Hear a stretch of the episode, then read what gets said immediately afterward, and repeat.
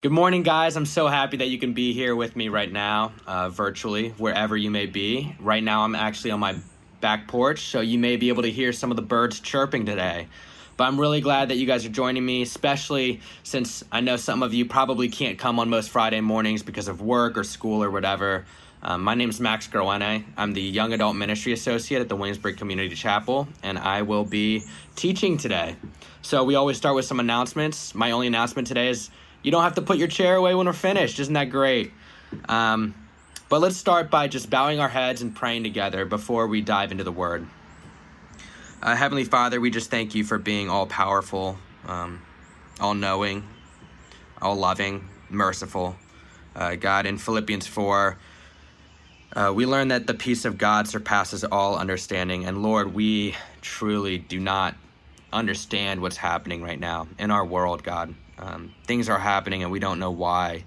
Uh, we don't even truly comprehend the severity of anything, God. Um, but in the midst of this uncertainty, Lord, we pray for your peace, your peace that surpasses our understanding.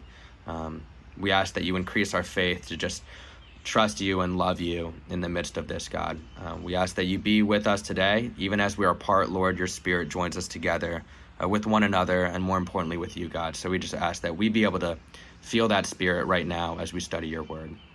We pray all these things in Jesus' name. Amen. So we've been going through Mark, and as Hunter has told us over and over and over again, um, Mark teaches us to serve and suffer like our Savior. And the serving part being uh, Mark chapter 1 through chapter 12, and then suffering, starting with chapter 12, taking us through the end of Mark and, in chapter 16. And so, as we get ready to dive into Mark chapter 12 today, we're actually at that flip in Mark where, where we've seen Christ serve and Christ serve and Christ serve. Um, and now we're going to watch our Savior suffer and learn from that how we can also serve and suffer just like Jesus Christ did. So, we're going to read through Mark 12. We're going to start by reading verses 1 through 13. So if you have your Bibles or your phone or whatever it is, please uh, grab that out right now and we're going to start reading. So, Mark chapter 12, verses 1 through 13, 1 through 12. And he began to speak to them in parables. A man planted a vineyard and put a fence around it, and dug a pit for the winepress, and built a tower, and leased it to tenants, and went into another country. When the season came, he sent a servant to the tenants to get from them some of the fruit of the vineyard. And they took him and beat him and sent him away empty handed. Again, he sent to them another servant, and they struck him on the head and treated him shamefully. And he sent another, and him they killed. And so with many others, some they beat, and some they, fil- they killed. He had still one other, a beloved son. Finally, he sent to them, he sent him to them, saying, They will respect my son. But those tenants said to one another, This is the heir. Come, let us kill him, and the inheritance will be ours. And they took him and killed him, and threw him out of the vineyard. What will the owner of the vineyard do? He will come and destroy the tenants and give the vineyard to the others. Have you not read this scripture? The stone that the builders rejected has become the cornerstone, and this was the Lord's doing, and it is it marvelous in our eyes and they were seeking to arrest him, but feared the people, for they perceived that he had told the parable against them. So they left him and went away. We start here with a parable that Jesus tells us. So let's keep in mind as we study this that a parable is going to be a comparison that helps us to see or to understand. Um, here, Christ is giving us a comparison or a metaphor to help us understand the world around us, the world he lived in, the world we live in, um, and then he's also going to use the same metaphor to foretell um, of his own death, really getting in there how Christ suffered for us. In verse 1, we see our Creator God. Um, it says that, and he began to speak to them in parables. A man planted a vineyard and put a fence around it and dug a pit for the winepress and built a tower. This man created the vineyard. In the same way, our Father God created the world. He is our ultimate creator. Um, but in the same way, He is not in the world, but left the world for others to run, others to steward that. And so here we could talk and learn a lot about what it means to be stewards of God's world. We don't own the world. Um, we did not create the world, obviously. God is the creator, and God runs, uh, God tells us to run and steward, be good stewards of, of the planet, of everything around us, of the world. And I love that. Uh, I think when I was growing up, I heard a lot of stories of God being like a clockmaker who takes all these gears and puts them into place and then is hands off and you get rid of the clock you sell it whatever it is and it's so intricate but it just keeps running itself that is not the case here god is not a god that is just passive and is hands off in verse 2 after he's leased out to the tenants after he has people that are supposed to steward this this vineyard for him or steward the world for him in our case he sends uh, a servant and it says in verse 2 When the season came, he sent a servant to the tenants to get from them some of the fruit of the vineyard. In the same way, God sends people to us. In the same way, God sent prophets to Israel. And so, uh, God is not a passive God who is just hands off, but He's involved in our lives. He's involved in His creation, in His world, in His vineyard in this parable. But that servant is beat and sent back. And again, beat and sent back. And then a third servant, things escalate and they kill him and send him back empty handed. And if you're like me, you might be thinking, why is this owner and creator sending servant after servant when the same thing happens over and over and over again? But I did some reading on this, and apparently it's very common back in the day for things to just be difficult to collect on debts or on payments. Um, and this is probably actually what an owner would have done back in, in, back in that day. They would have sent a servant, sent a servant, sent a messenger, sent a messenger. Um, and it wouldn't have been hard for people hearing this parable to comprehend that this is a real situation that could happen. Um, it's not terribly uncommon, it's very believable. Um, and so in this parable, we see that this the servants and the messengers that the owner sends to his vineyard are like the prophets that God has sent to his people. They come and they tell what is going, you know, they, they bring a message and are kind of speaking to God on behalf of those people. Uh, and in the same way in Scripture, um, that's what the prophets were doing. I think it's important to realize here um, something that's echoed through all of the New Testament that the call to being a servant of the Lord, the call to being a messenger for the Lord, is not guaranteed to be easy.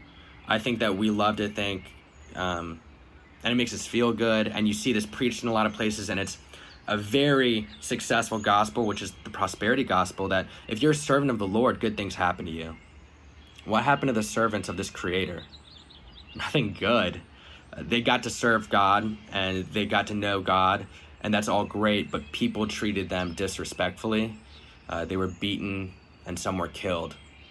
And I think that's important for us to realize as we feel this call to be servants and messengers of the gospel is that at times it's going to be very difficult. Um, at times, in one way or another, we're going to be beaten down for the gospel, uh, for God. Um, but in Matthew, we also learn that, you know, we're blessed for that. Um, and in, in James, it says, Blessed are those who are steadfast under trial. Uh, that it's counted to us as a blessing when we're persecuted. Um, in verse 6, we see that um, the owner isn't just going to keep sending servants. It says he still had one other, a beloved son. And finally, he sent him to them, saying, They will respect my son. I love this because it actually sets up Jesus as another prophet or another messenger or another servant, even. Um, it says he had one other and so we see that Jesus is not just the Son of God, but he's also a prophet that came to proclaim God's word. But more than that, it says he's one other, but not only that, he's a beloved son. And that's what sets him apart from the past servants and messengers. He's more than just another prophet, he's the son of the Creator. Um, he's, he's Christ who has uh, authority. And this is Christ even declaring his own authority to the priests and scribes and elders that he's speaking of. speaking to. Um, and then ultimately, this son is killed. And in the same way, Christ will be killed by the tenants, by those that are supposed to be running the world for the Creator, by the prophets. I mean, not the prophets, by the priests, by the scribes, by the elders. They're the ones that scheme against Christ. And that's foretold right here, right here, as we transition from, from serving to suffering of our Savior. We see it right away. Christ is saying, I will suffer for you, I will be killed for you. And then we get to verse 10 where Christ actually quotes Psalm 118, verses 22 and 23. He says, The stone that the builders rejected has become the cornerstone. This was the Lord's doing, and it is marvelous, and it, and it is marvelous in our eyes. And so I think it's easy to even when we go back to verse 6, it says, They will respect my son as he sends his son to them. And so we could look at that and be like, Oh my gosh, God thought that they would respect Christ, but they killed him. God was wrong. But right away, Christ negates that. He says that's not the case. He says that this is what was supposed to happen. This was the Lord's doing. In, in Psalm 118, that's actually followed by saying, This is the day that the Lord has made. Let us rejoice and be glad in it. That's the verse directly following the verses that Christ quotes. And I think that that's so crazy. Wow. It's amazing for Christ to tell of his own of his own prophecy uh, of, a, of his own death and then say, um, It is marvelous in our eyes. It is the Lord's doing, and almost saying, Rejoice in it.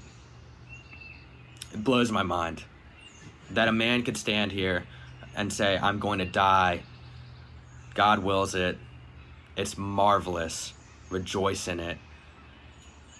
But make no mistake, it is positive. It is a good thing that Christ died because we get to have relationship with our Father again, with the Creator, with the owner of the vineyard, and that is a beautiful thing. Um, and then he says, uh, you know, in verse 9, what will the owner of the vineyard do?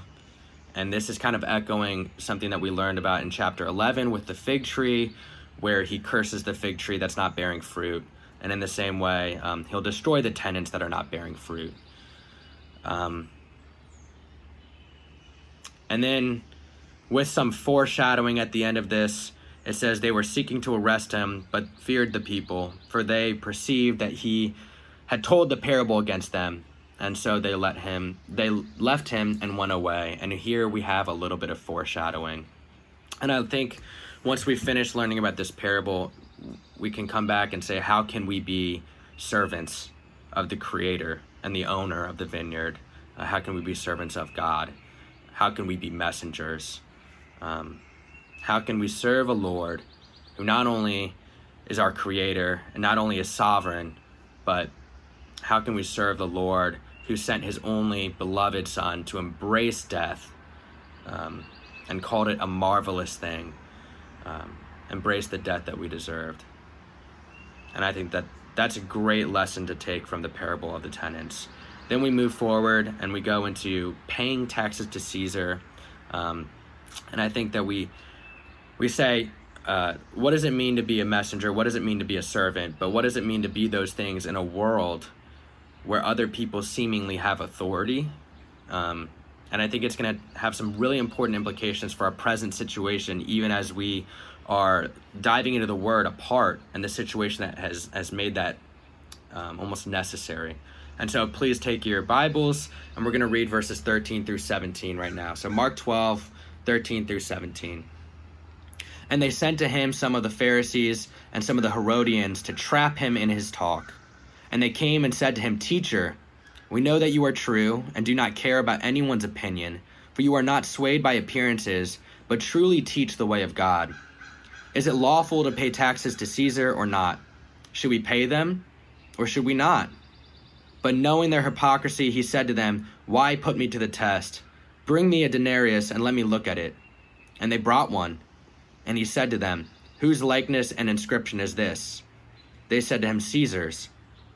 Jesus said to them, Render to Caesar the things that are Caesar's, and to God the things that are God's. And they marveled at him. So we see that this is linked to the previous scripture because after the parable of the tenants, the um, the priests and the scribes and the elders left but then they sent back to Christ right after that the Pharisees and the Herodians to trap him in his talk. And so that's how it's linked to the previous scripture. Um, and I love this passage because I don't feel like it's incredibly cryptic. There's not a lot of background information that we need to know.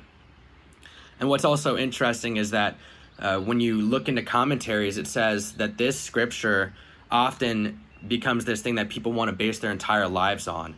Uh, and while we do need to take this and learn from it, because all of Scripture is good for learning and teaching, um, which we get from Timothy, but um, it's almost more important to just say, look at it and say, wow, look at the situation that Christ was in.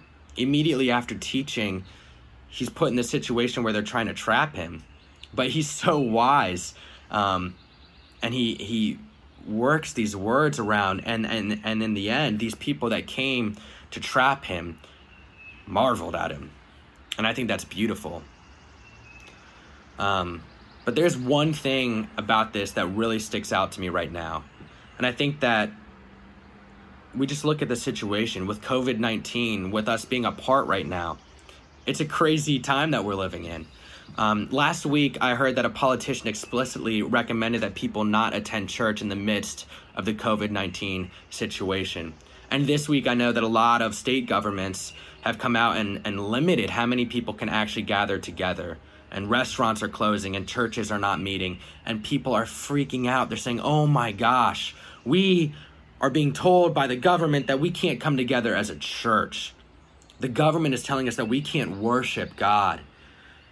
But I think it's important to say that no one is saying that we can't worship God.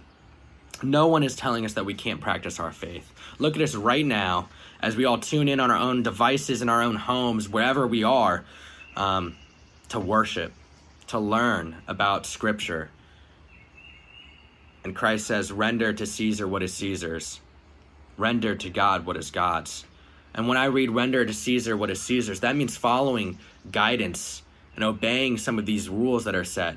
And ultimately, we made our decision uh, whether to not be together today on Friday because of safety concerns, but also out of respect for the rules that have been set. And I think that that's a beautiful thing that Christ is almost saying. We get to render to God what is God's, and that means our hope, that means our faith, our worship.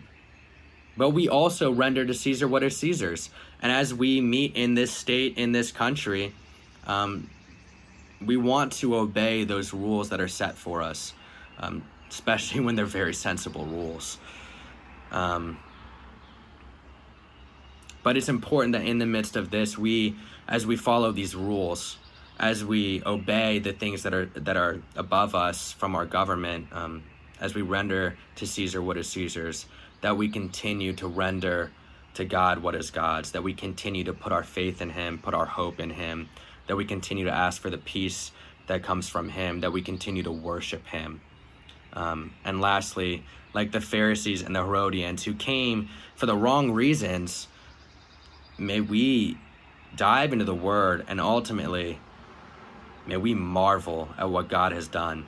May we marvel at Christ and the way that he was born a man, that he came and lived a perfect life, the way that he died a death that we deserved. May we marvel at that and render to God what is God's our worship, our faith, our love.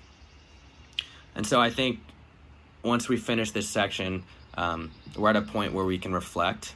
I think that we should be reflecting on how can we be servants and messengers of our Creator, how can we not be these reckless tenants that just do whatever we want um, on his property? And especially in the midst of our current situation, how can we be messengers of God? How can we be serving him while respecting the advice that has been given from Caesar um, without spreading illness? How can we continue to place our faith in God to serve him and to obey him? How can we love those around him? And so please just uh, bow your heads with me as we as we close in prayer. Uh, Heavenly Father, help us to be like your servants and not like the tenants who are prone to forget your authority and are prone to rebel against you, God. Help us to be present in the midst of this COVID 19 situation, to love your people well, um, to balance giving Caesar what is Caesar's, but with loving you, Father, with placing our faith in you, and with obeying you. Help us to be messengers to those around us today and throughout the next days. Father, we love you and we, we want to serve you. And so we thank you for sending your own beloved Son to die for us, that we may have the opportunity to know you, to love you, and to take a part in your ministry, that we can be messengers and servants for you. Uh, Father, continue to bless us and watch over us. Uh, and we pray all this in Jesus' name. Amen. So thank you guys so much for tuning in. Um, I hope that you guys will worship with your home church online uh, this Sunday. I know that Travis's sermon this last week really spoke to me. Um, and stay tuned next week. Claude will be doing our virtual men's breakfast teaching. Um, so I'm very excited for that. So go and be servants and messengers for the owner and the creator of everything. Go in peace.